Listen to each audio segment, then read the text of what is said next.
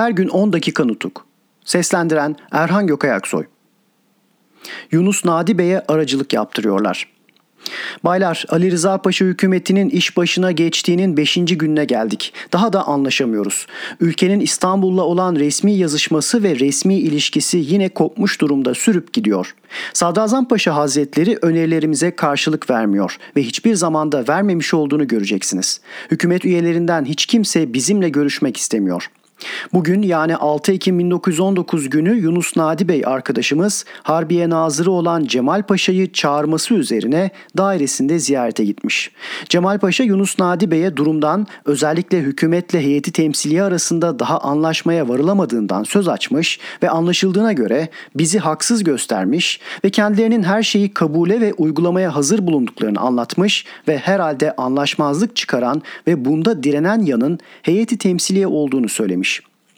Belki de Yunus Nadi Bey'in bizimle yakından tanışıklığı dolayısıyla arabuluculuk yapmasını önermiş olacak. Yunus Nadi Bey bu arabuluculuk isteğini kıvançla kabul etmiş. Yalnız Yunus Nadi Bey'in Cemal Paşa'nın verdiği bilgiyi temel ve gerçek olarak aldığı ve durumu ona göre yorumladığı şimdi sözünü edeceğim tel yazısından anlaşılmaktaydı.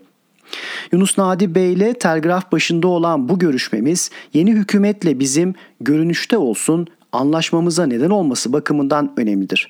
Bundan dolayı izin verirseniz biraz açıklayacağım.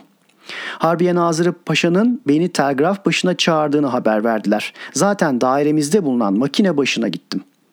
İstanbul. Harbiye Telgrafhanesi Yunus Nadi Bey sizinle görüşmek istiyor efendim denildikten sonra Harbiye Telgrafhanesi'nde makine başında hazırım dendi. Hazır olan kimdir dedim. Telgrafçı Yunus Nadi Bey ve yanında Nazır Paşa'nın yaveri Cevat Rifat Bey vardır efendim. Nazır Paşa'yı istediler mi yoksa açıklamasında bulundu. Kendileriyle şimdi görüşürüz. Yalnız beni telgrafa çağırdıkları zaman Nazır Paşa istiyor demişlerdi. Çağıran Nazır Paşa mıdır yoksa siz mi? Yunus Nadi Bey, Nazır Paşa'nın izin vermesi üzerine yaveri aracılığıyla Harbiye Telgraf Merkezi'nden sizi aradık. Yanlış anlaşılmıştır efendim dedi.'' Ben teşekkür ederim. Buyurun dedim. Bunun üzerine Yunus Nadi Bey'in sözleri alınmaya başlandı. Yunus Nadi Bey konuşmasına şu girişi yaptı. Ulusal iradenin ulusal egemenliğini etkin kılmasının mutlu sonucu olarak meydana gelen değişiklik üzerine burada kurulan hükümetle ulusal örgütler arasında birleşik bir düzen kurulmasının gecikmeyeceği kanısına varmıştım. Soruşturmam üzerine daha bir iki noktada uyuşmazlık bulunduğunu anladım. Bu uyuşmanın gecikmesi içeride ve dışarıda iyi olmayacağından bazı dileklerde bulunmayı ödev saydım. Ondan sonra şimdi özetleyeceğim noktalarla ilgili bilgi ve düşüncelerini birinci sorun olarak söylediler. 1. Ferit Paşa hükümetinde bulunmuş olan bazı kişilerin bu hükümete katılmalarından dolayı kötü gözle görülmelerinin doğru olmadığını ve Abuk Paşa'nın Ferit Paşa hükümetinin düşürülmesinde rol oynadığını. 2. Rıza Paşa hükümetinin geçiş dönemi hükümeti olduğunu ancak milletvekili seçimleri sonuna değin sürebileceğini, 3. Şimdiki hükümetin ulusal isteklerin hepsini iyi karşılamak ve iyi sonuçlanmasına çalışmak konusunda en ufak bir kuşkuya yer vermemekte olduğunu söylediler. Ve 4. Özellikle Cemal ve Abuk Paşalar gibi kişilerin hükümette ulusal örgütlerin birer delegesi ve kefili gibi görülmelerinde duraksamaya yer yoktur hükmünü verdiler.'' İkinci sorun olarak da Yunus Nadi Bey kişilerle ilgili yöne dokundular. Bunda bizimle tam duygu birliğinde olmakla birlikte biraz ılımlı davranmayı salık vermeye cesaret edeceğim dedi ve görüşünü ulusal başarının sağladığı iyi etkilerin bazılarınca öç alma olarak yorumlanıp lekelenmekten korunmasının önemli olduğu sözleriyle açıkladı. Yunus Nadi Bey, şimdiki hükümet ileri gelenleriyle yaptığım görüşmelerden ulusal örgütün isteklerinin hepsini yerine getirmeye ve yürütmeye kararlı oldukları anlaşılıyor dedikten sonra şu bilgiyi verdi. Harbiye Nazırı Cemal Paşa bugün yayımlanacak bildiride bu yönün yeterince belirtilmiş olduğunu ve ancak bildiri hükümetin resmi diliyle yazıldığına göre her yön dikkate alınarak yazılmış olduğunu, göstermelik birkaç sözcüğe önem verilmemesi gerektiğini söyledi.'' Yunus Nadi Bey yeni sadrazamın ve hükümetinin her türlü yanlış anlamayı ortadan kaldırmak için ulusal örgütler ileri gelenlerin göstereceği bir kurulla doğrudan doğruya görüşmek konusundaki gönülden isteğini bildirdikten sonra bütün düşüncelerini şu cümleyle özetledi. Şimdi benim en önemli saydığım yön bunalımın geçmemiş olması ve karışık durumda sürüp gitmesidir. Yunus Nadi Bey düşüncemi beklediğini istediğini söylediği için ben de şu yanıtı verdim. Sivas 6 Ekim 1919 Yunus Nadi Beyefendiye Heyeti temsiliyece Sadrazam Paşa Hazretlerine yapılan temelli ve ikinci derecedeki önerilerle kendisinin kurulumuza verdiği yanıtı özellikle bu yanıtın son bölümlerini gördüğünüz gördünüz mü? Söylediklerinizden ve düşüncelerinizden bu yazıları görmemiş olduğunuz ve önerilerimizin niteliğini ve içtenliğini gereği gibi anlamamış kişilerce size anlatmış anlatılmış olduğu sonucuna varıyoruz.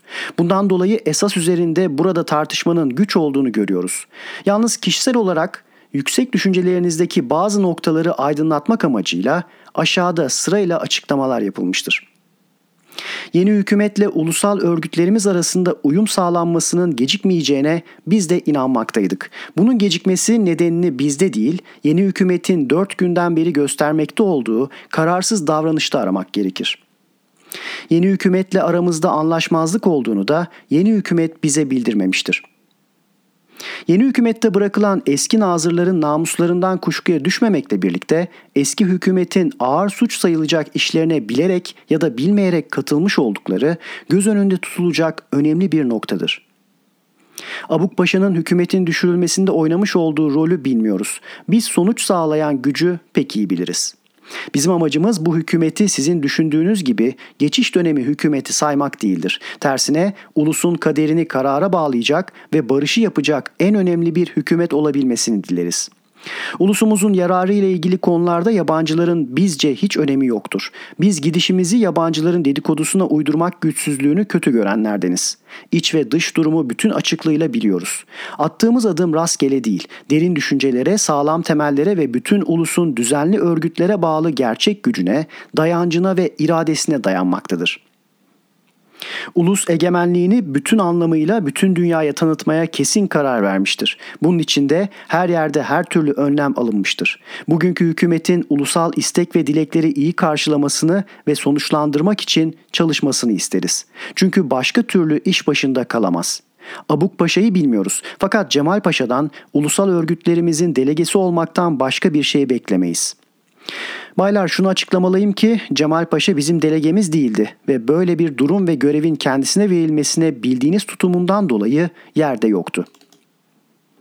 Ancak Yunus Nadi Bey'in tel yazısında Cemal Paşa'nın delege gibi kabul edilmesinde duraksamaya yer yoktur denilmiş olmasından Cemal Paşa'nın bunu istediği kanısına varılmış ve bir olup bitti halinde delegelik verilmiştir.''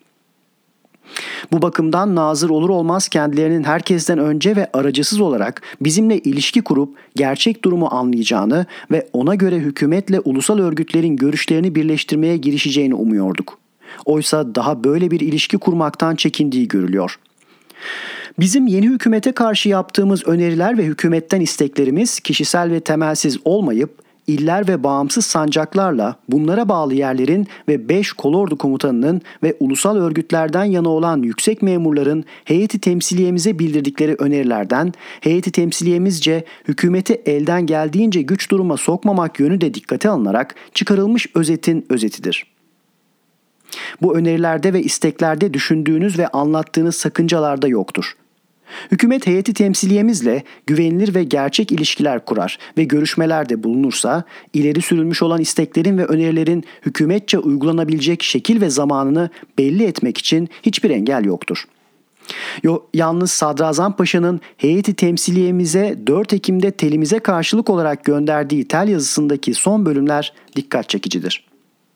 Eğer yasal ulusal örgütlerimizi ve bunların başında bulunanları yasa dışı sayma anlayışı sürdürülecekse hiçbir uzlaşma yolu bulunamayacağı kuşku götürmez.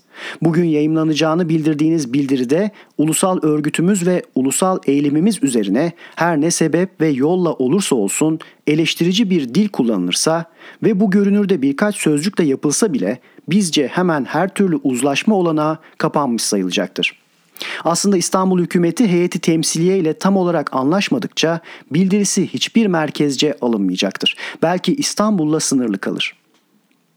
Heyeti temsiliyemiz bütün illerle bağımsız sancaklardan ulusun genel oyuyla seçilmiş temsilcilerin Erzurum ve Sivas'ta genel kurul halinde toplanarak ayrılmış ve seçilmiş oldukları yasal ulusal bir kuruldur. Temsil yeteneği ve gücü de yaptığı işlerle belirmiştir.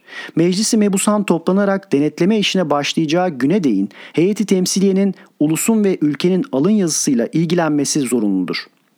Hükümetin kurulumuzla yürekten ilişki kurması ve görüşmesi elbette kendi yerini sağlamlaştıracak ve gücünü artıracaktır. Ayrı ayrı yönlerde yürünürse yurt ve ulusun yararları için bir takım sakıncalar doğacağı kuşku götürmez.'' Biz bugünkü hükümette bulunan ve özellikle varlıklarının yurt ve ulus için yararlı olacağına inandığımız bazı kişilerin daha önce olduğu gibi yeni biçim hükümet manevraları, manevralarıyla birer birer hükümetten çıkarılmalarını görmek istemeyiz. Parantez içinde baylar bu dediğimizin olduğunu göreceksiniz. Sivas'ta kurulmuş bulunan heyeti temsiliye hükümetle doğrudan doğruya candan ve yürekten ilişki kurmaya hazırdır. Bu görevi başkalarına vermek yetkisi yoktur. Hükümetle tam uzlaşmaya varılırsa görüşmenin kolaylaştırılması ve sağlanması için başka yollarda düşünülebilir. Kısacası bu karma karışık durumun tez elden ortadan kaldırılması her şeyden önce hükümetin kendisine sunduğumuz ve önerdiğimiz yolda bir bildirisinin yapmacık sözcüklerle değil inandırıcı bir dille yayımlanmasına ve başka önerilerin iyi karşılanıp yerine getirileceği konusunda sadrazamlığın sorularımıza doğrudan doğruya yanıt vermesiyle olunaklıdır. Yoksa şimdi bile Refik Halit Bey tel yazılarımızı ve bildirilerimizi kontrol etmekte, çalmakta ve dağıtımını durdurmaktayken hükümetin içtenliğinden söz edilmesi bize pek garip geliyor. Hükümet bu kararsız durumunu birkaç gün daha sürdürecek olursa ulusun gözünde daha yerleşmemiş olan güven ve inanı büsbütün ortadan kaldırmaya yol açacaktır. Her yandan aldığımız tel yazılarında yeni hükümetin güvenilir olup olmadığı üzerine sorular sorulmaktadır. Saygılarımı sunarım kardeşim. Mustafa Kemal Baylar, Yunus Nadi Bey verdiğim bilgilerden ve yaptığım açıklamalardan gerçek durumu anladı. Bizimle yazışmayı sürdürmeye gereklilik görmedi. Tersine yeni hükümeti ve özellikle Cemal Paşa'yı uyarmaya çalışmış. Gerçekten açıklayacağım üzere görünüşte olsun bir uzlaşma durumu ve görünüşü belirdi. Baylar 6 Ekim 1919 günü de geçti. Biz alınmış olan önlemlerin önemle ve özenle yürütülmesi gereğini genelgeyle buyurduk.